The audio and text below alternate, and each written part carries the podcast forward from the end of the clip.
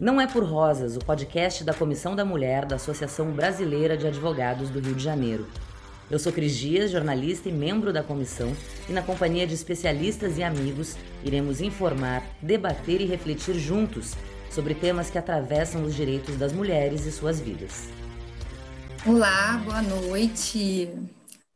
Boa noite a todos os presentes. É um prazer estar aqui mais uma vez fazendo uma live para essa comissão tão querida.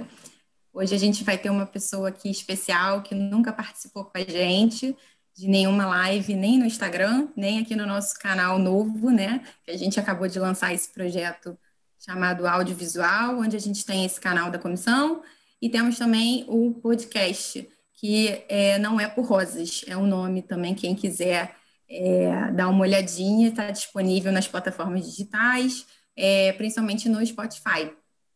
Tá? Hoje a gente está aqui dando continuidade a uma sequência de lives sobre o tema de saúde mental, que a gente julga bastante importante. É, e a gente vai falar sobre saúde mental e a violência de gênero. A gente trouxe aqui, estamos aqui com a Júlia, Júlia Kerr também, membro da nossa comissão, que vai me ajudar aqui nessa live hoje. É, vamos trazer hoje a psicóloga Patrícia Vilaça. A Patrícia trabalha com, é, com psicologia clínica, trabalha com crianças, trabalha com adultos, trabalha com casais e também atende de forma sistêmica as famílias. E hoje ela vai contribuir um pouquinho aqui né, com seu conteúdo técnico, num papo bem descontraído sobre o assunto, é, sem formalidades. Estamos aqui apenas conversando, tentando levar um pouco de conhecimento para quem está nos assistindo e quem vai nos assistir depois, que a gente sabe que as pessoas às vezes não podem estar ao vivo. Então é isso. Patrícia, seja bem-vinda, fica à vontade para conversar conosco hoje. Vai Oi, obrigada. Obrigada e... pelo convite. De nada, é um prazer ter você aqui e a gente que agradece pela disponibilidade do seu tempo. É, obrigada, obrigada pelo convite. Vamos lá. Sou um pouco tímida, mas vamos lá. A gente sempre opta, é, a gente já conversou né, sobre isso, por fazer uma dinâmica de perguntas e respostas, né?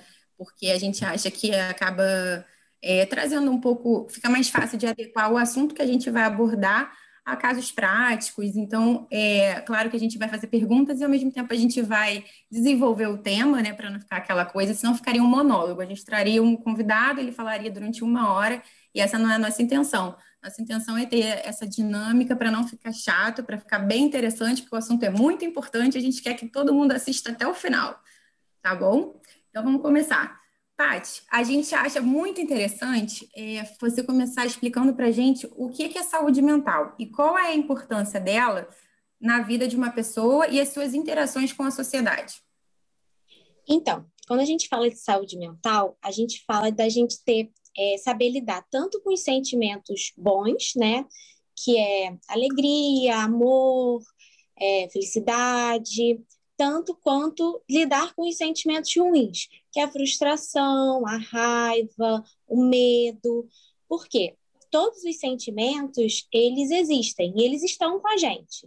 Então, assim, é, você saber lidar com todos eles é o que faz da gente ter uma boa saúde mental, né? Uma boa... É, é, ser saudável. Porque os sentimentos, eles estão ali a gente tem que saber como que a gente vai lidar com todos eles. Então, quando a gente é, acontece da pessoa não estar tá sabendo é, lidar com, com todos aqueles sentimentos ruins, acaba tendo questões na vida, né? Então a gente acaba ficando é, é, mal de cabeça, a gente acaba ficando é, é, difícil de, de, lidar com as pessoas e a gente acaba tendo uma, uma exclusão social que é muitas vezes que acontecem também a violência, porque aquela mulher começa a ficar excluída e começa a ter mais, é, assim, ter propensão a ser a violência contra a mulher. Legal. Puxando o gancho, queria agradecer aqui a presença de todos.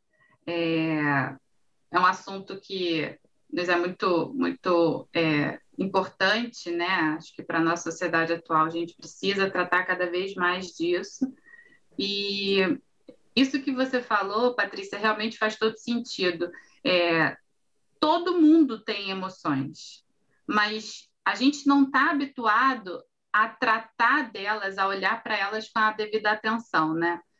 As nossas crianças também não, não aprendem, né? A maneira de educar de muito tempo é, tem sido no sentido, inclusive, oposto. Engole o choro, é, para de chorar, não quero ouvir um pio, não é para ter medo. A gente não acolhe as emoções. Então, você cresce é, tentando reprimir aquilo que você está sentindo. Isso vai ter um custo, certamente, né? Então, é, isso é ruim para a pessoa, porque ela passa a negar aquilo que ela está sentindo, a tentar resistir em vez de vivenciar aquilo e, e dar a tratativa que ela precisaria dar. E automaticamente isso gera também uma, uma ineficiência, eu diria, na atuação dela com os outros, na interação dela em sociedade, porque se ela nem, se nem ela sabe o que ela está sentindo, o que ela está precisando, né? É, eu estudo um pouquinho de comunicação não violenta e é, você identificar a necessidade é o primeiro passo para você ter uma comunicação efetiva e, e eficaz, né?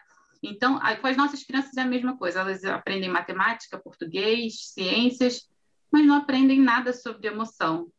E, infelizmente, nas famílias também, né, agora sim, que eu acho que muitas já estão começando a tentar ensinar, tem vários livros infantis que, que tem essa pegada de ensinar o que é emoção, por que, que sente raiva, o que, que é uma frustração. Eu acho que isso é um caminho assim que a gente precisa é, seguir com firmeza e sempre incentivar. E aí, pegando essa linha das nossas crianças, né, do que é educação, quando a gente vai olhar para a questão de gênero, é, muita gente torce o nariz, aí já confunde com ideologia de gênero, né? A gente já tem uma, uma resistência grande, porque tem muita ignorância, né? as pessoas não conhecem exatamente é, o significado dos termos, mas é, a forma que as nossas crianças são educadas e criadas também interfere muito. E eu queria que você falasse um pouquinho para a gente como que isso interfere na formação do indivíduo.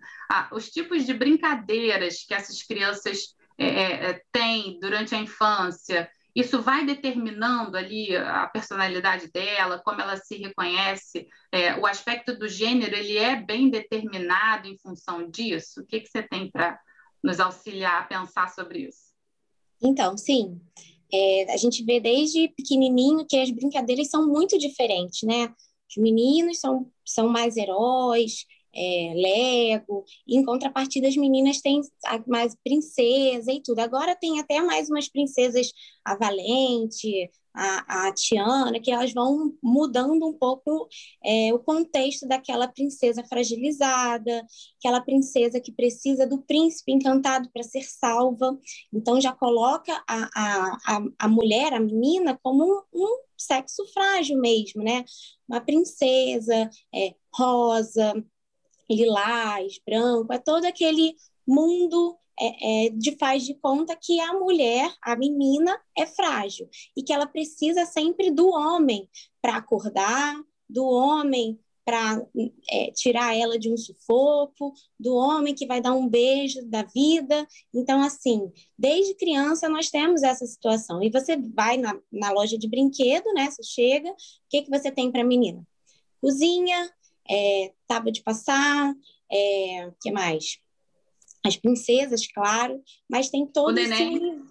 o neném a, a fraldinha, a vassourinha. Então, assim, a mulher já é inserida nesse contexto ali de mãe frágil, é, quer dizer, frágil mãe, é, que vai prover as coisas do lar, que vai é, limpar, passar, cozinhar, que vai fazer a comidinha, que vai trocar a fralda, e o homem já não. Os meninos têm os bonecos, os heróis, é, os legos, é, os, os, animais selvagens, as espadas. Então, assim, o menino, desde de sempre, ele vai sendo criado como corajoso, herói, então o herói não chora, então já vem disso também que ah, o menino não chora, homem não chora. Então, assim, vem desde a infância.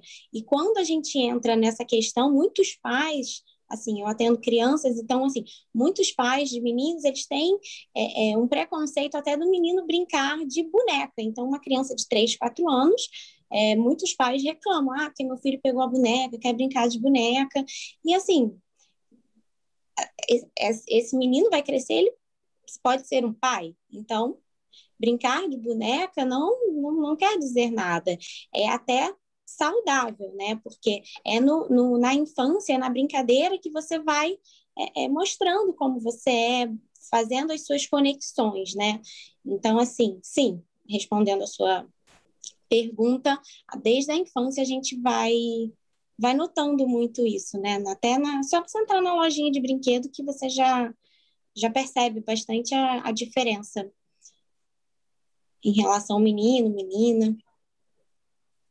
Aproveitando também que um gancho que eu vou que nem a Júlia, né? É, e o que, que você acha, Patrícia, dessas mães que estão tentando romper né, esse, o tradicional e acabam comprando brinquedos é, que a gente é, coloca, né, rotula como, ah, esses são de meninas, esses são de meninos, né? Você entra naquela, naquela loja, por exemplo, que é grande de brinquedo, aquela Re-Rap.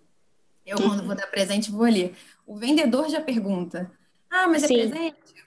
Idade? É menino? É menina? Né? Como se tivesse essa, essa, essa seleção obrigatória de qual brinquedo eu posso dar para a menina e qual brinquedo uhum. eu posso dar para o menino. A questão da idade é razoável dependendo do tipo de brinquedo, mas a questão do gênero não. Né? E aí, é, o que, que você acha dessas mães que, é, e pais também, né, que adotam é, essa, essa educação mais, é, menos conservadora e acaba pegando brinquedos que a gente dizia que era de menina e dando para o menino brincar e vice-versa? Né? Porque a gente sabe que rola alguns preconceitos quando você pega, por exemplo, uma boneca e dá para um menino. O que, que uhum. você, como psicóloga, acha disso para uma criança? Então, eu acho ótimo. Assim, eu tenho duas meninas e elas brincam de tudo. Minha filha, quando era a maiorzinha, quando ela era menor, ela adorava o Homem-Aranha. E ela tinha tudo do Homem-Aranha. E eu nunca vi problema de, nisso. Eu, pelo contrário, eu acho ótimo.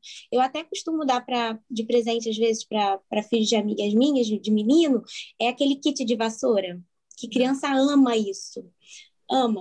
Eu compro geralmente da azul, da branca, mas assim, é, menino adora, adora brincar de varrer, de, de tudo. Só que tem, rola um preconceito com isso, mas que, assim, que eu acho que já diminuiu, mas, assim, ainda tem muito, né? Então, você mesmo disse, quando entra na, na, na loja, lá na ReHap, o vendedor realmente pergunta, é menino ou é menina? É, qual é a idade? Então, assim, mas eu acho que diminuindo isso, a gente vai melhorando, né? Porque, como a, a Júlia falou, as, tudo vem da infância, tudo começa é, é, quando a gente é pequenininho mesmo, como, como, a gente é criado, como que a gente vê é, é a relação dos nossos pais, a relação é, da, da mãe, como que o pai cuida da mãe, como que a mãe cuida do pai, como que é aquele cuidado da família. Então, assim, quando você tem uma filha mulher, você a, a, mulher ela tá reparando naquele pai ali, naquela postura daquela mãe ali. Então, assim, tudo vem da nossa infância. É, vou pegar o gancho então, peraí. Só para aproveitar, porque eu acho que a gente já tem avançado bastante quando a gente pensa em meninas, né? As meninas, hoje em dia, você citou Valente, alguns filmes que são mais de meninas corajosas, que elas não precisam do príncipe para defendê-las, né? Elas vão e assumem ali à frente e são mais destemidas. É, a gente tem Barbie, que é astronauta, né? A gente está começando a ter funções que antes eram, eram áreas que só eram para meninos. Mas eu acho que o maior problema que a gente enfrenta ainda hoje é a resistência não das crianças, mas dos pais dessas crianças, porque a masculinidade, o conceito de masculinidade, que ainda é o mais usual na nossa sociedade, ainda é um conceito que é muito não ser mulherzinha. Né? Então, coisas que são atribuídas à mulher, a cor rosa, né? É, uma boneca, é, ferrinho de passar vassourinha, para eles ainda é algo muito feminino. E, e, estar muito próximo de algo muito feminino, sem ser na posição de né, o, o pegador, é fragilizar a masculinidade dele. Então, acho que essa resistência é muito mais dos adultos acho que os, os, adultos são muito mais adoecidos assim né, nesse aspecto porque a criança ela vai brincar ela não, né talvez ela não brinque se ela já tiver reparado que a reação do pai não foi legal ou a mãe chamou atenção isso é da sua irmã larga isso mas é, a gente precisa pensar mais acho que é, é, conscientizar esses pais, né, esses adultos, esses avós, né, as pessoas, os, aqueles adultos que estão no entorno da criança. Acho que assim a gente consegue, talvez, melhorar esse fluxo de, de desconstrução, né? Acho que é isso. Eu, eu vou até pegar um gancho aqui, hein, Patrícia? Eu tenho que acostumar, que eu chamo na intimidade, né? Vamos chamar assim, Patrícia. Não, eu não tenho que é, eu vou pegar um gancho aqui na Júlia. Eu acho interessante, eu também estou olhando aqui os comentários do pessoal que está assistindo, né? As mães que têm filhos meninos falando que os filhos gostam de, de brincar com a vassoura. O que eu uhum. acho interessante em relação a alguns brinquedos em específico, por exemplo, a panelinha, a vassoura, que eu acho que é o que vai construindo aquela questão da, da que a mulher é a, é a que cuida do lar, né? A que cuida dos filhos, como se ela não pudesse ter a ajuda né, do marido, né, ou do companheiro, enfim, é, quem estiver ali apoiando ela, no, no, seja casado ou não. É, e aí o que eu acho interessante, pelo menos é, eu ainda não sou mãe, né, diferente de vocês, mas eu é, e vocês têm duas meninas, né, cada uma. Então assim, eu não tenho como saber ainda o que eu vou ter, mas assim, é, eu, eu, acredito que o menino e a menina eles devam ser ensinados é, a que tem que varrer, que você precisa é, comer, então logo você mexer nas panelas não há problema algum, não é, não, um menino é, saber cozinhar não quer dizer que ele tem tendências para alguma coisa ou que ele é menos homem para isso. Né? Eu acho que é, as, são coisas corriqueiras. Da mesma maneira que você precisa tomar banho todos os dias, você precisa se alimentar todos os dias. Então, por que não você saber fazer a sua própria é, comida? Né? Você vive, é, vivenciar um, um, ambiente completamente bagunçado, dependendo que uma, uma mulher, né, seja ela uma pessoa contratada, ou a sua mãe, ou a sua irmã, né? A gente vê muito isso, é, a irmã acaba sendo sempre prejudicada, né? Porque a própria mãe pega essa irmã e fala: não, você vai me ajudar, porque quando seu pai seu irmão chegarem, né, tem que estar tá o almoço, o almoço pronto, a janta pronta, é tudo arrumado, enfim, acaba que fica. É, cada vez mais as mulheres elas não percebem, né? Ao mesmo tempo que a gente sabe que tem uma luta toda externa, assim no, no íntimo, né? É, sem querer acaba fazendo, porque essas mulheres, por mais que elas pensem diferente, elas foram é, educadas, né? E, e, a, e, a, própria educação foi construída em cima do patriarcado, do machismo, enfim. E aí, quando você vem e rompe isso, né? Porque a mulher também trabalha, tem uma carga horária exaustiva, se você não ajuda essa mulher, você implica em colocar tripla jornada, né? Quem já é mãe, né? Porque cuida do trabalho, cuida da casa e cuida das crianças. E aí as pessoas precisam entender, né? E aí vamos falar de maneira geral, que mudou, né? Não é mais como antes. Então, é, se, é, eu ouvi de uma amiga minha uma vez: se você não faz a sua parte, você está sobrecarregando alguém.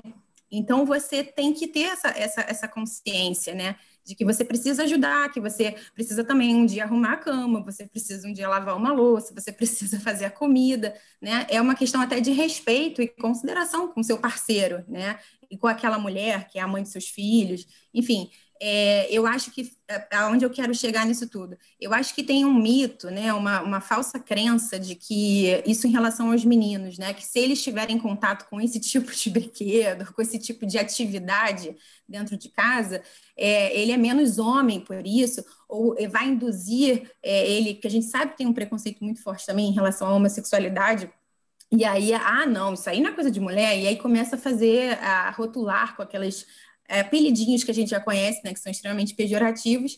E aí, assim, eu acho legal você falar que, que isso não, não procede, né? Não é porque ele vai brincar com a panelinha e que ele vai pegar na vassourinha que isso vai mudar, que ele vai ser menos homem por isso, né? E aí eu acho que é todo um processo também de desconstrução de nós que fomos criados nesse meio, né? Por mais que a gente pense e queira mudar, nós mesmos, a gente sempre está falando isso na comissão, né, Júlia? A gente precisa se desconstruir também, porque sem querer a gente se pega sendo preconceituosa. E eu acho que o muito importante falar, que a Júlia colocou muito bem, a criança, ela não, ela vem livre disso. Quem coloca esse, esse preconceito na criança são os adultos, né? Preconceito é aprendido sempre. Né? Não, não existe isso. Se, se, ela tem preconceito em relação àquilo, é porque um dia ela aprendeu que aquilo ali não era bom, ou não era legal, enfim, ou era inferior. Isso que eu acho importante a gente frisar também. Sim. Então, como você falou, né? Quando o menino vai lá e varre, lava uma louça, faz alguma coisa, a mão dele não vai cair. Assim como a mão da mulher também não, não cai, né? Nunca caiu. Então, assim, você ensinar a criança a, a, a brincar de coisas que na vida adulta ele irá fazer, né? Ele um dia vai, pode varrer uma casa, ele pode lavar uma louça, ele pode cuidar do filho, trocar a fralda. Isso não é um, um é, é, um dever, né? Um, é um dever de, de, todo mundo ali da casa, do, do, da família.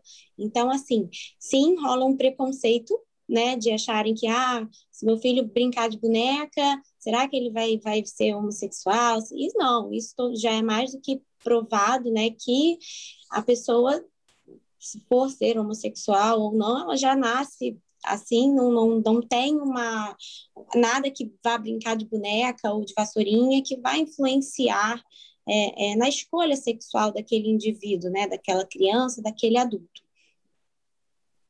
Muito bom. Viva os, os novos exemplos, né? Viva o Rodrigo Hilbert, né? É a gente tem que ter novas referências. Eu acho que é muito mais do que dizer o que é certo, é você ser exemplo, né? Então, é, a criança aprende muito observando, né? Então, se ela percebe que em casa o pai divide as tarefas com a mãe, né? Que o irmão faz tanto quanto a irmã, não tem essa diferenciação, acho que já é um grande, um grande caminho, né, Patrícia?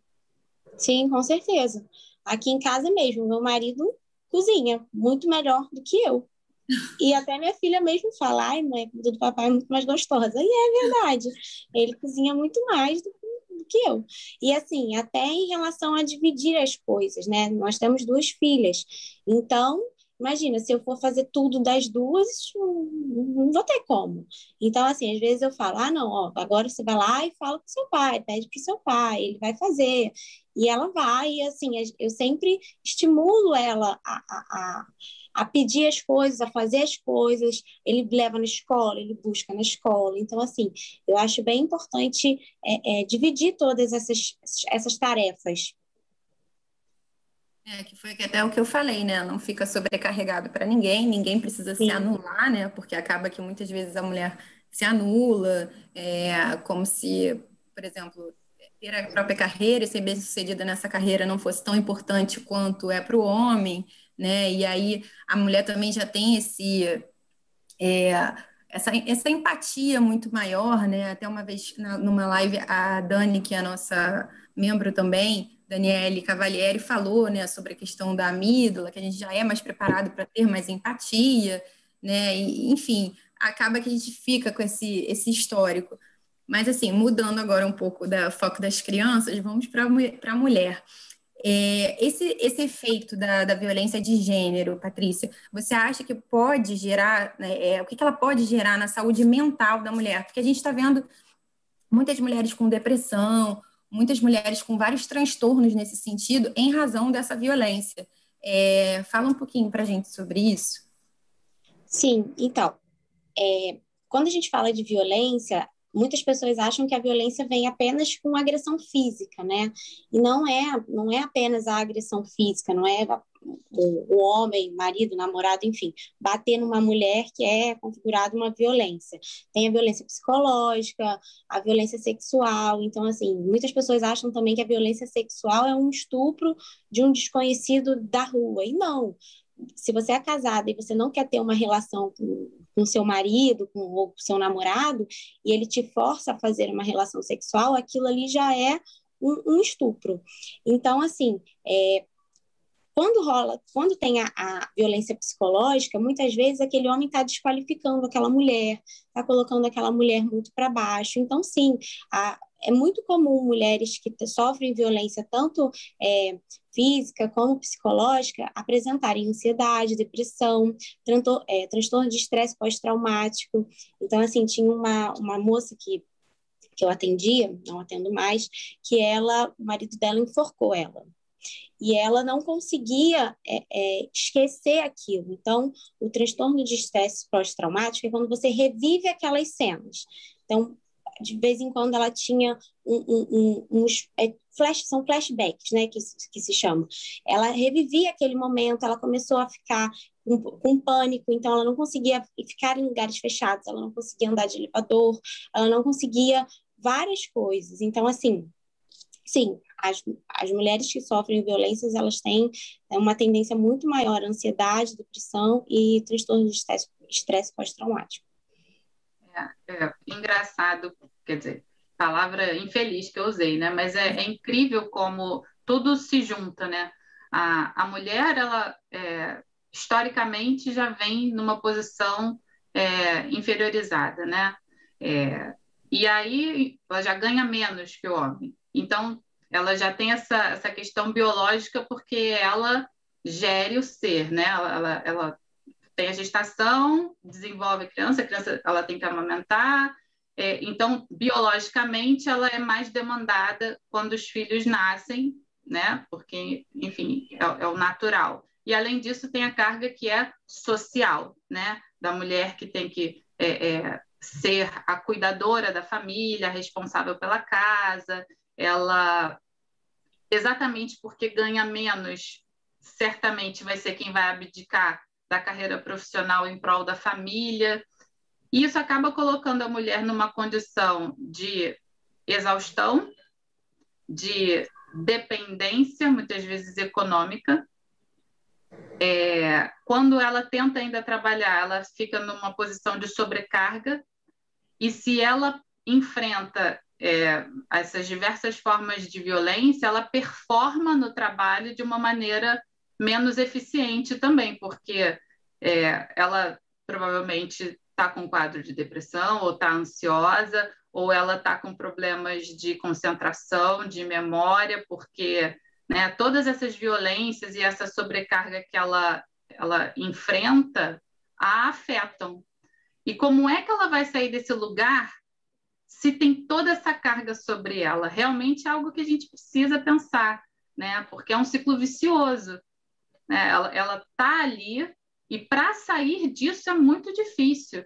E, e, o que é importante dizer, eu acho que é desmistificar que não é só a mulher que é, é dependente economicamente ou que não tem instrução, né? Enfim, é, eu acho que a gente precisa falar sobre quem é a mulher que pode ser vítima de violência, dessas diversas formas de violência, Patrícia? Qualquer um qualquer mulher pode ser vítima de violência, independente de classe social, de. Estão me vendo? Sim, sim. Ah, travou aqui. Independente de classe social, de profissão, de qualquer coisa, qualquer mulher pode ser vítima e muitas vezes a mulher ela nem sabe que está sendo vítima é, é, é, que está sofrendo uma violência né como eu disse um pouco atrás. É, a maioria das pessoas acham que a violência é uma agressão, uma agressão é, é física, e, e, não só a física, muitas vezes a psicológica. Uma vez eu fiz uma caixinha no meu Instagram que, tava, que eu botei assim: é, ele nunca me bateu, mães, e nossa, as pessoas comentavam cada coisa falam, ah, eu não sabia que isso era violência também. Ah, ele me chama de gorda, eu não sabia que isso era um tipo de violência. Ah, Aí teve uma que falou, agora não vou me lembrar direito, que o, o marido chamava ela de, de, barriga de ratinho, não me lembro, mas assim, são, eram apelidos é, é, é, horríveis. Então, assim, a pessoa não precisa apanhar para sofrer uma violência. E muitas vezes é, isso você vai trazendo da infância, né? Então, assim, é, são aqueles casos que às vezes o pai chega do trabalho cansado, e aí a mãe, a mãe, a mulher, é como se ela tivesse que é, prover aquele, é, aquela felicidade do lar, né? Então, o marido está de mau humor, e aí você vai lá e comenta alguma coisa o homem briga e fala: Ah, mas você tá vendo? Você sabia que eu estava de mau humor? Você não devia ter falado comigo nesse momento. Ah, então aí fala para a criança: fala abaixo, seu pai está irritado, seu pai está chateado, seu pai está cansado. Como se só o homem ficasse cansado, como só se, o, se só o homem pudesse é, ficar de mau humor. E, e sempre bota a culpa naquela mulher ali que foi lá e falou sobre qualquer outro assunto que deixou a pessoa irritada, irritado. É, são, é tão, é, chega a ser tão corriqueiro que as pessoas acabam normalizando esse tipo de atitude, né? E acho que esse que é o grande problema. Normalizar, é achar que está tudo bem, que essa mulher é, não sofre nada quando passa por esse tipo de situação. E aí, até pegando antes da pergunta da, da Júlia, é, Patrícia, qual é é a importância do, do acompanhamento psicológico é, em relação ao que a, essas coisas que as, que as, mulheres acabam passando, acabam vivenciando, o que, que o acompanhamento psicológico pode ajudar, pode melhorar, é, até que ponto isso tem é, alguma solução, né? Você falou, deu vários exemplos de ansiedade, depressão, é, o que que você, até, até na sua experiência é, de consultório, o que que você pode falar? Qual a melhora que você consegue também é, visualizar de uma de uma paciente, né, mulher que sofreu violência. É, conta um pouco disso para gente. Estou ouvindo. Não ouviu? Eu perguntei é, a respeito da, da, do acompanhamento psicológico. Tá me ouvindo agora? Tô. Não, não ouvi é... o final. Ah, tá. Não, contar para você contar para gente qual é a importância do acompanhamento psicológico dessa mulher que sofre violência. É, o, que, o que, que o acompanhamento psicológico pode somar positivamente a essa mulher? Sim, então, resgatar a autoestima dela, né? Porque provavelmente vai estar lá embaixo, e também a ajudar a não entrar num novo relacionamento abusivo, porque isso acaba se tornando um ciclo, né? Você, você vê muitas pessoas falando assim: nossa, você tem um dedo podre, você escolhe a dedo, porque você acaba entrando num, num, numa bola de neve, você vai repetindo aqueles, aqueles ciclos, né, que você não, não, não encerra, você não sabe por que, que você começa aquilo ali, né, e assim, como a gente falou anteriormente, qualquer mulher está sujeita a passar por uma violência, mas é, às vezes as pessoas perguntam assim, ah, como que eu sei se eu estou num relacionamento abusivo? Como que eu sei que ele é, é um relacionamento abusivo? Se não fosse, você não ia estar fazendo essa pergunta. Porque um relacionamento saudável, não, você, não, você não tem dúvida que aquele relacionamento é saudável. Então, você não tem questões sobre ele. Quando você começa a ter muitas questões, é porque aquilo não é saudável. Então, quando você faz um acompanhamento psicológico, é, você vai resgatar, você vai ressignificar as suas é, vivências, né?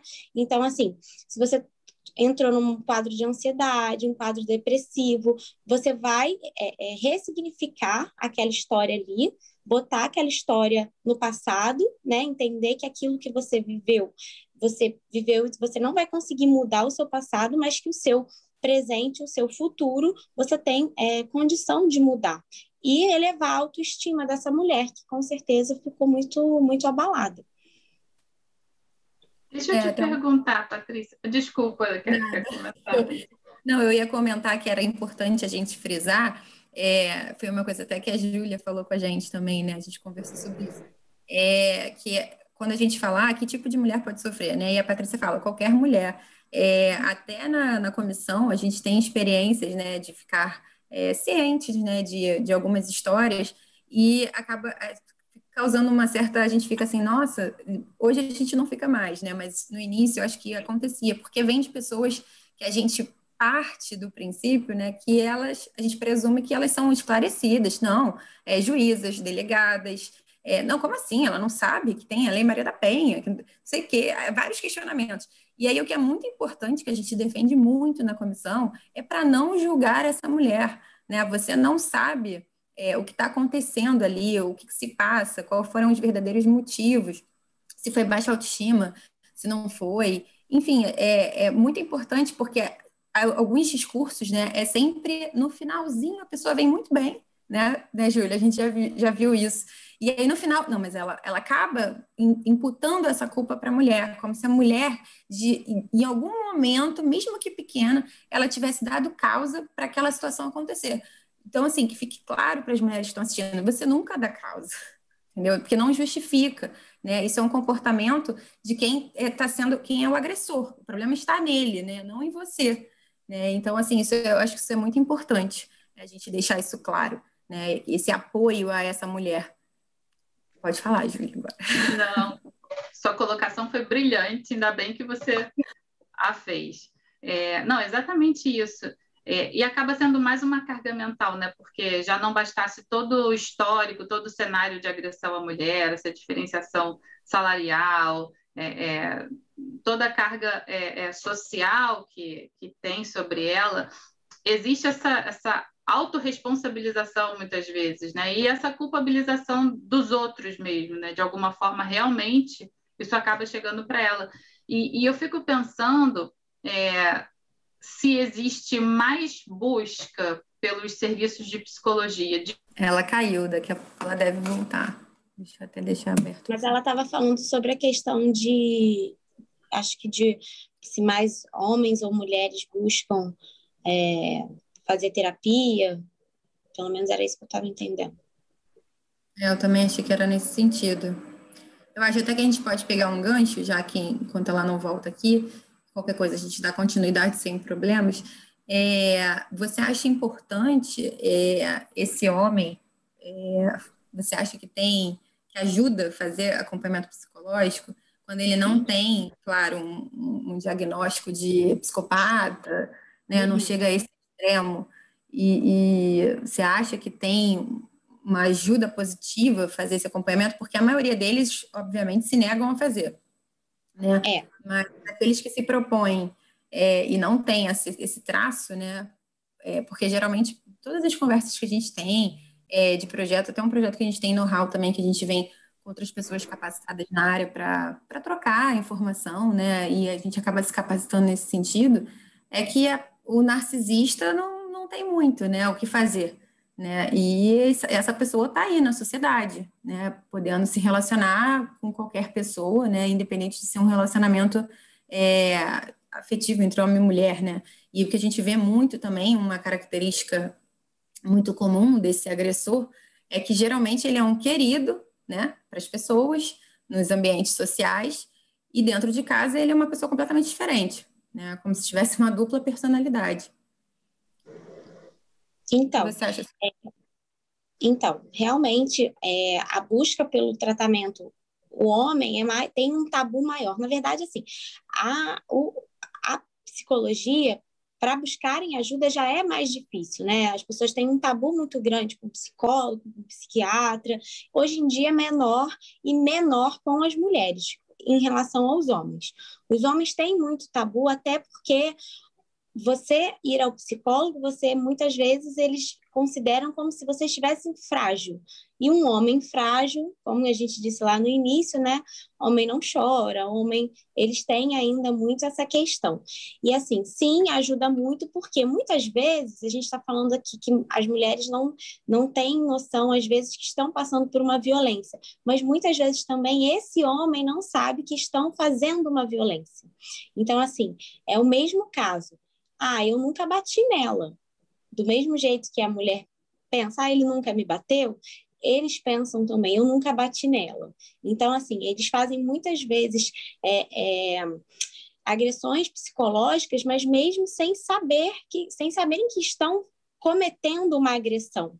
Então, assim, é bacana esse homem procurar ajuda para eles se conscientizarem que aquilo ali é um abuso, que aquilo ali está fazendo um mal a alguém. É, e ah, eu acho que o que a Júlia ia, ia falar também, é, ela voltou aqui para gente. É, o que a Júlia ia falar é a questão da estatística, se há alguma estatística no sentido de homens procuram mais os psicólogos ou a mulher está mais inclinada a se submeter a uma terapia. Porque, assim, eu costumo falar é, que todos nós precisamos, né? Todos nós temos questões, né? Todos nós Voltou, Julia voltou. Estou aqui emendando sua, sua pergunta, acredito que seja, seja isso que você estava perguntando, sobre a estatística de procura de psicólogo, né? É, mais homens ou mais mulheres, porque a gente, eu, eu pelo menos defendo que todos nós precisamos, né? De, todos nós temos questões, todos nós vive, vivenciamos estresse no trabalho, dentro de casa, enfim, é, a vida está cada vez mais acelerada, as cobranças cada vez mais rápidas e mais intensas né? Tudo vai mudando, esse mundo globalizado, internet, a, gente está cada vez mais é, é, fissurado nisso, né? E a gente nem percebe, né? Tá ficando tudo muito assim. Então, acho que por si só nós deveríamos procurar. Mas você, pelo menos na sua experiência até de consultório, você sente mais uma um aceite, né, da, da, da mulher né, fazer a terapia, e o homem fica sempre mais inibido, fica até mesmo pela questão da, do sou macho, eu não preciso, né, daquela autossuficiência, né, eu não preciso de ninguém, até a hora que ele chega num ponto que ele adoece e aí o problema fica muito maior. A gente não tô, nem falando aqui em específico de pessoas que podem vir a agredir outras ou que tenha essa, esse traço de, de, de psicopata, narcisista. Estou falando de pessoas normais mesmo, perguntando de maneira geral. Sim, é muito é assim imensamente maior o número de mulheres que fazem terapia do que homens. E justamente por isso mesmo que homem não é que fazer um tratamento psicológico muitas vezes eles acham que é uma fragilidade, né? E eles falam muito assim: "Ah, eu vou falar da minha vida para uma pessoa que eu nunca vi, eu vou me abrir, ah, eu prefiro então tomar um remédio". Então assim, para eles chegarem a fazer uma terapia, é muito difícil mesmo. É assim, ainda é mais fácil eles irem ao psiquiatra e se medicarem, porque quando eles chegam ao ponto de procurar ajuda, é porque eles estão com algum, alguma questão para eles, né? Então, ou uma ansiedade muito grande, ou uma depressão, coisa que o medicamento vai vai ajudar, né? Vai até muitas vezes ser mais até é, é eficaz num, num primeiro momento.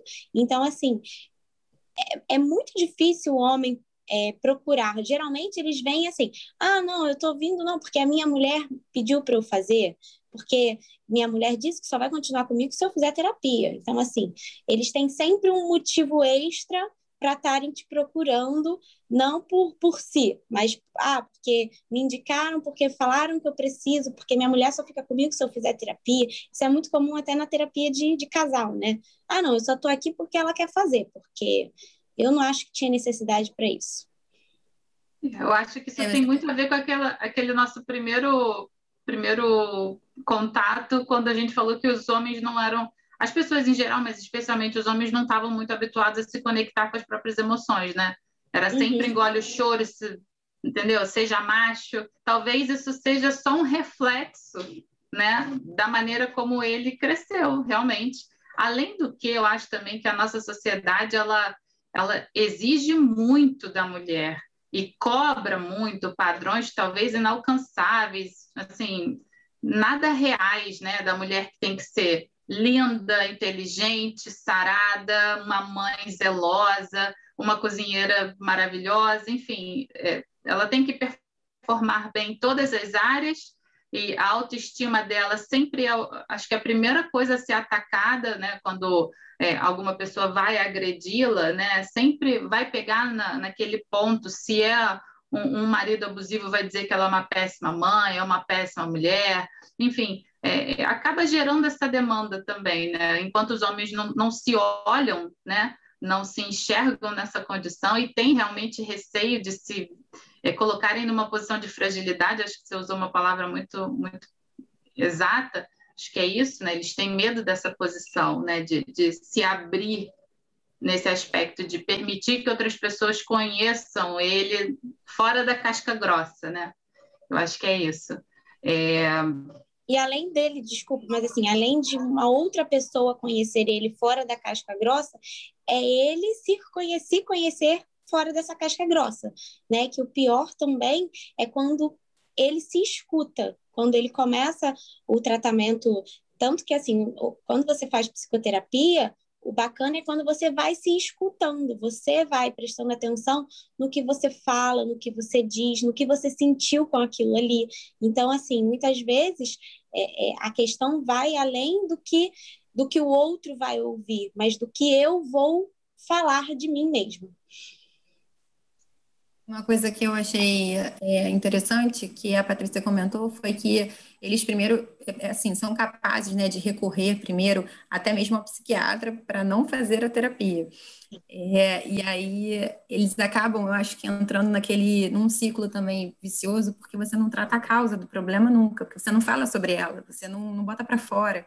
Então você se medica, né, claro, o médico prescreveu uma medicação para aquilo, e aí, como você muito bem colocou, num primeiro momento, com certeza, aquilo ali vai ter um efeito, e aí ele vai ficar mais enganado ainda que ele não precisa de terapia, porque ele vai falar: bom, o remédio me deu uma solução, pelo menos eu fiquei é, mais tranquilo nesse primeiro momento.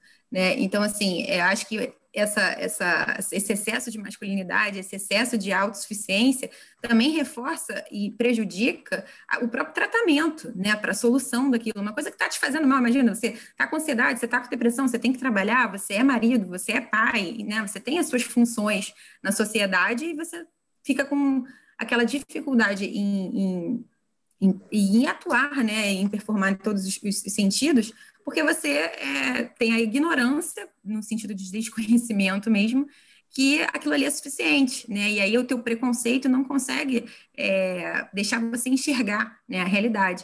E aí um outro ponto também que vocês tocaram, da, da, da, que a Júlia falou, aquela mulher que malha, a mulher que trabalha, a mulher que é super mãe, a mulher que não erra, né? Que é a Mulher Maravilha. Ela não existe, né? Então que isso fique muito claro ainda que a gente tenha toda uma rede de apoio, a gente também não vai conseguir ser Mulher Maravilha, né? Nós somos seres humanos, nós temos, eu costumo sempre falar isso, é, nós temos sentimentos, nós temos dias que a gente não está bem, tem dias que não está legal, tem dias que você tem que se esforçar para ir trabalhar, para fazer as coisas. Então, isso é muito importante também deixar claro que é normal ser ser humano, entendeu? Você não precisa ser é, um robô. Nós não somos assim. E, e, e o que eu acho muito, é, vou até um outro ponto assim é, no assunto. Eu acho também que cria, porque a mulher tem essa Parece que ela é criada para competir com a outra mulher. E o homem, de certa forma, acaba estimulando isso, né? Quando ele trata a mulher como um objeto, como uma conquista, né? E aí, quando ele, ele, ele coloca esse, esse padrão Mulher Maravilha, não, porque minha mulher tem que ser bonitona, minha mulher tem que estar não sei o quê, minha mulher é que trabalha isso, faz aquilo, ela cuida da casa, ela cuida das crianças. E aí, quando aquela mulher não consegue, cria um sentimento, obviamente, de derrota, né? E ela também tende a criticar a, aquela outra mulher que consegue alguma coisa que ela não consegue. Né? E, e a questão está toda ali, naquele, naquele núcleo, não tem nada a ver com algo externo. Né? E isso também vem dessa criação é, do homem em relação a essa, essa em objetificar a mulher sempre que pode e, e aí, sem querer, né, o homem vai falando coisas que vão magoando, né? E a gente falar que as palavras não voltam, né? Você precisa trabalhar aquilo ali e perdoar aquela pessoa, mas é, ou não, tem pessoas que não conseguem, precisa de terapia aí por uma longa vida para conseguir se liberar, né? Eu prezo sempre por perdoar. É, claro que a gente não, isso não, não significa conviver, continuar convivendo com a pessoa, e aí eu falo em todos os tipos de relacionamento, interpessoal, porque eu acho que para mim você não perdoar é você é, beber veneno e esperar que o outro morra, né? É uma coisa para você é, se libertar. Sim, com certeza. E assim, em relação a, a, a se perdoar, né, que você estava falando, quando a gente se per... quando a gente perdoa o outro, de certa forma a gente está é, é, aceitando o nosso perdão também com coisas que aconteceram na nossa vida. Então, assim, a gente só segue adiante quando a gente deixa aquele passado. Então, assim, não é perdoar, não é você é, é conviver com aquela pessoa, não é você ter, é, ter aquela pessoa como amigo, amiga, enfim. Perdoar é você perdoar que, que, que você viveu aquilo ali, que você passou por aquilo ali, e perdoar não significa que você precisa conviver com aquele outro ser humano que te magoou. Não, mas que você eh, se liberta da, daquele sentimento ruim. Patrícia. É, é, é, importante frisar que também perdoar não é que você esqueceu, né? Porque a pessoa Sim, não. cabeça é que aquilo ali é, foi ressignificado de uma forma que você conseguiu, conseguiu liberar o perdão para outra pessoa e, de certa forma, aquilo ali não te, não te dói, né, da maneira que doía, se for, né, se for chegar a isso, né, esse ponto. É, é, é, é para você, é mais ou menos assim, eu costumo falar que quando você perdoa outro, você acaba se libertando. Sim, é né? libertador. E, é, e, e as pessoas também, às vezes, até vejo pessoas falando, não, eu consigo perdoar, mas eu não me perdoo por ter permitido isso, né? E, e ou seja, faz uma, um julgamento para si que é, não tem a menor necessidade, né? E a vida fica muito mais leve quando você consegue liberar esse perdão, né? Ainda que você hoje com outra cabeça e aí você também só tem essa cabeça porque de repente você teve aquela experiência, então você consegue ter um, um, julgamento diferente da situação, então você não consegue ser benevolente com você mesmo, né? E aí você entra numa numa paranoia que isso te faz mal, isso gera ansiedade, isso gera depressão, né? Eu acho que é, isso é muito importante de você se libertar, ainda que você tenha que fazer psicoterapia, mas você tem que ir. É. Patrícia, Júlia ia fazer uma pergunta. Eu é, não. Deixar a Júlia Eu ia perguntar é, de que forma essa, essa, nossa condição atual de estar tá enfrentando uma pandemia pode intensificar essas questões, essas violências, esses estados de espírito assim mais é, é, ansiosos, né? Enfim, a gente está atravessando um período bem difícil, é, né, em diversas áreas, instabilidade econômica, insegurança em relação à nossa saúde, né, incerteza. É, normalmente isso já interferiria, né, mas num, num quadro, num cenário de violência, é, como você acha que isso pode tornar essa questão mais preocupante? Então, em relação à pandemia, né? Então, nunca se teve tantas pessoas ansiosas como se tem hoje em dia. O aumento até pela psicoterapia aumentou acho que cento e poucos por cento assim a, a, a, procura porque realmente as pessoas estão muito ansiosas e muito depressivas também né porque a gente está acostumado a viver em sociedade e, e do nada a gente foi obrigado a ficar trancado então assim além de, dessas questões, né, de ansiedade, depressão, é, aumento de toque, né, as pessoas que sofriam de toque, principalmente por limpeza, aumentou muito, né, porque se tem que limpar muito mais e é, uma, é um vírus invisível. Ele pode estar aqui, eu não estou vendo ele. Agora, em relação à agressão, aumentou muito também. Por quê? Aquela mulher que convivia com aquele homem, eles se viam à noite, eles trabalhavam durante o dia e só se encontravam à noite, já na hora de dormir. Hoje em dia, não, eles estão 24 horas juntos.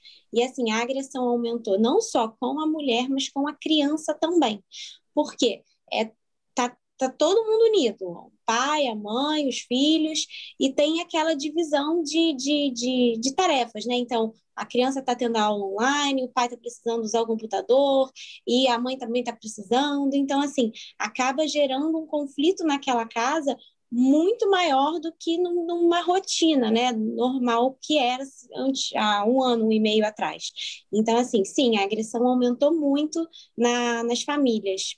Tá, principalmente também em relação às crianças, né? Porque assim, a gente, tudo bem, a gente está falando sobre agressão é, com a mulher, mas assim, eu acho importante falar sobre agressão com, a, com as crianças também, que aumentou, aumentou muito, muito mesmo. Um outro ponto que eu acho também que contribui, né, para esse estresse essa, essa, essa agonia, né, que, que, alguns adultos vivenciaram, né, porque cada um tem uma realidade, né, a gente está atravessando a, a, mesma situação, porém em situações é, de temperatura e pressão diferentes, né, a gente sabe disso, tem pessoas que estão ultrapassando isso, né, atravessando essa, essa questão da, da Covid, da pandemia, de uma maneira muito mais confortável que outras, né, estão com seus empregos garantidos, é, tinham uma retaguarda financeira, é, o brasileiro por si só não tem essa cultura de poupar, né, o que ganha gasta, e, e a pandemia foi uma coisa imprevisível, né, nunca tinha acontecido, e aí, é, pelo menos não para os que estão vivos hoje, né, já, já tivemos outras coisas na nossa história, mas é, eu acho que essa questão econômica pesa muito é, para a mãe, né, seja essa mãe chefe de família ou não, né, o que contribui a sua renda para a subsistência da sua família, mas esse pai também fica muito estressado, né? E isso também contribui, não é justificativa, né? Muito pelo contrário. Mas eu acho que é uma das causas também, essa, essa incerteza, muitas pessoas perdendo o emprego, tendo o salário reduzido. exatamente isso que você falou. Eles estão convivendo, né, muito mais tempo, né, essa, essa, essa, vamos botar aí, oito horas de trabalho, mais, mais traslado e tal, é, 12 horas que as pessoas ficam fora, 10 horas, digamos assim, e, as, e essas horas estão sendo cumpridas dentro de casa, né? E aí tem criança gritando, é, tem a comida para fazer, né? Tem o computador que às vezes tem que ser dividido porque não tem computador suficiente para todo mundo, né? E, e, e, eu acho que isso acaba é, chegando naquele ponto que a Patrícia falou lá no início, que o homem vai, agride a mulher e aí ele ainda culpa. Não, a culpa é, pô, a culpa é porque tá, tô desempregado, a culpa é porque eu tô ganhando menos, a culpa, né, tem sempre que culpar alguma coisa, né, mas eu acho que são questões mesmo. A gente está aqui com três minutos, né? A gente para acabar a nossa live. É bom que no Instagram a gente não cai. Mas eu acho só para pegar o gancho, que é importante, é, o que, que você recomendaria, Patrícia, para essas pessoas que estão enfrentando esse período pandêmico, né? Essas, essas até mesmo em específico para as mulheres que sofreram violência, o que, que é possível, né, é, dentro da psicologia, para poder mitigar os efeitos dessa violência que a, que a mulher suporta ou, ou, vem suportando, né, porque a gente sabe que tem algumas que ainda vivenciam isso, não conseguiram dar um fim. É, qual a sua orientação nesse sentido? Então, primeiro, se está vendo um sofrimento, a mulher precisa procurar uma ajuda é, de um profissional, uma ajuda psicológica para ajudar a, a, ela conseguir sair desse, desse meio, né? Porque muitas vezes, como a gente falou durante a live inteira, a mulher não sabe que está passando, não sabe que está sendo agredida, não sabe que está num relacionamento abusivo. Então, assim, procurar uma ajuda psicológica, ter um, um, um, uma ajuda familiar de amigos, porque muitas vezes também o homem ele vai afastando a mulher daquele ciclo social dela, né? Ah, sua amiga, ah, ela não vale nada, isso não é amizade para você. Ah, sua mãe é assim, assim, assado. Então, é, geralmente, o homem abusador, ele tem essa, essa, essas questões de afastar aquela mulher do social dela, das amigas, da família. Então, assim, eu, eu oriento que tente voltar com essas, essas pessoas, esse, esse entorno familiar, com, com os amigos, com as amizades, para poder alguém também ver que aquela mulher ali está precisando de ajuda, porque muitas vezes a ajuda vem é, é de fora. É uma amiga que fala: olha, fulana, não, isso não está certo, eu vou te ajudar, é, eu vou te, eu vou te levar, vou te oferecer ajuda. Então, assim, é muito importante você ter com quem contar, além de, um, de, um, de, de buscar uma psicoterapia, mas é você ter alguém com você naquele momento ali que possa estar tá te, te ajudando a levantar. Tá eu acho também que é importante, né, deixar claro também que a, a, essa mulher também acha que ela tem o poder de mudar esse homem, né, esse assim. homem agressor, que eu digo. E aí, é, isso também é importante, né, Patrícia, ficar bem claro que ela não vai conseguir. Não, mas as pessoas elas têm essa falsa ideia de que se muda alguém, né? Independente da mulher achar que vai mudar um homem agressor, o ser humano tem essa ideia de, ah, eu vou conseguir mudar, eu vou conseguir mudar a pessoa. A gente não muda ninguém, a gente consegue mudar a nós, mas a terceiros não. Então, assim, esquece essa, essa ideia de que, ah, ele, ele vai mudar porque eu vou fazer assim, assado. Não, eu acho que se resquício um pouco dessa a, a, condição né, de criação das mulheres, realmente ela ficava é, ali com a atribuição de organizar a casa, de harmonizar a família. E eu acho que ela carrega um pouco disso, né? A responsabilidade por restabelecer a harmonia do lar sempre foi da mulher. Eu acho que ela ainda carrega um pouco disso. É... E tem outras questões, como a insegurança, que né, é decorrente da falta de autoestima, é, o fato de pensar na família, né, como é que vai ficar se já tiver filhos, é, o julgamento social, porque uma mulher solteira, né, divorciada, separada, ela não tem a mesma respeitabilidade social do que uma mulher casada. Infelizmente, ainda hoje a gente é, se depara com situações assim, não só em relação à, à, sociedade em geral, mas ao fato dela eventualmente é, não ser mais tão vítima de um assédio, de um chefe, porque se ela é casada, se ela está com alguém ali, talvez ele é, respeite um pouco mais. Infelizmente, é uma série de desdobramentos que, se a gente for pensar aqui, estão todos interligados e todos eles acabam significando uma carga mental gigantesca, né? Para as mulheres. E a gente precisa falar disso, precisa pensar nisso. É, achei ótimo, meninas. Pena que eu caí, mas voltei assim que consegui. Achei maravilhoso. Acho que a gente tem sim que sempre trazer esses assuntos. É, é, serviço de utilidade pública urgente e máximo. E foi ótimo conversar com vocês. Eu queria agradecer a todo mundo que ficou assistindo a gente aqui, já né, tarde da noite. É, quem vier assistir depois também, que fique sempre ligado. A gente vai estar tá produzindo um conteúdo aí feito com muito carinho e com muito cuidado para vocês, tá bom? É, estamos no, no Instagram, temos podcast tá? É, se chama Não é por Rosas. São sempre conteúdos muito importantes e feitos com toda a atenção, tá bom? Agradeço a todos que puderam nos prestigiar hoje e que fiquem com Deus. Obrigada, Patrícia, pela sua disponibilidade, pelo seu tempo, por ter confiado na comissão tá? por estar aqui conosco também de 8 às 9, depois da rotina que a gente sabe que é pesada, né? Entre filho, marido, casa, compromissos de trabalho. É, e vamos, vamos, vamos crer, né, Julinha, que a gente esteja aqui fazendo um trabalho de formiguinha, como diz a nossa presidente Natasha, aqui da comissão, que está aqui presente também, como sempre.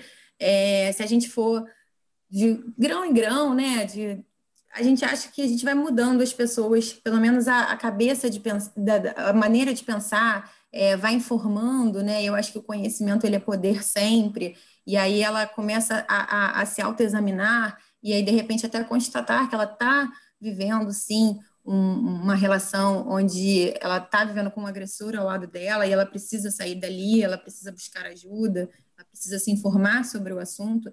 E eu acho também que a gente costuma ver do nosso trabalho que a gente faz na comissão, a gente acaba encorajando essas mulheres, né? Porque muitas não saem desse ciclo é, vicioso em razão do medo, né? Que é muito difícil, né? A gente não sabe o que, que passa em cada, em cada lar, né? Então, é, fica aqui o nosso apoio, né? Que a gente transmita bastante coragem para essas mulheres, né? Não estão sozinhas, estão conosco. E mais uma vez, obrigada, Patrícia. Se você quiser falar alguma coisa, fica à vontade. Ah, obrigada a vocês.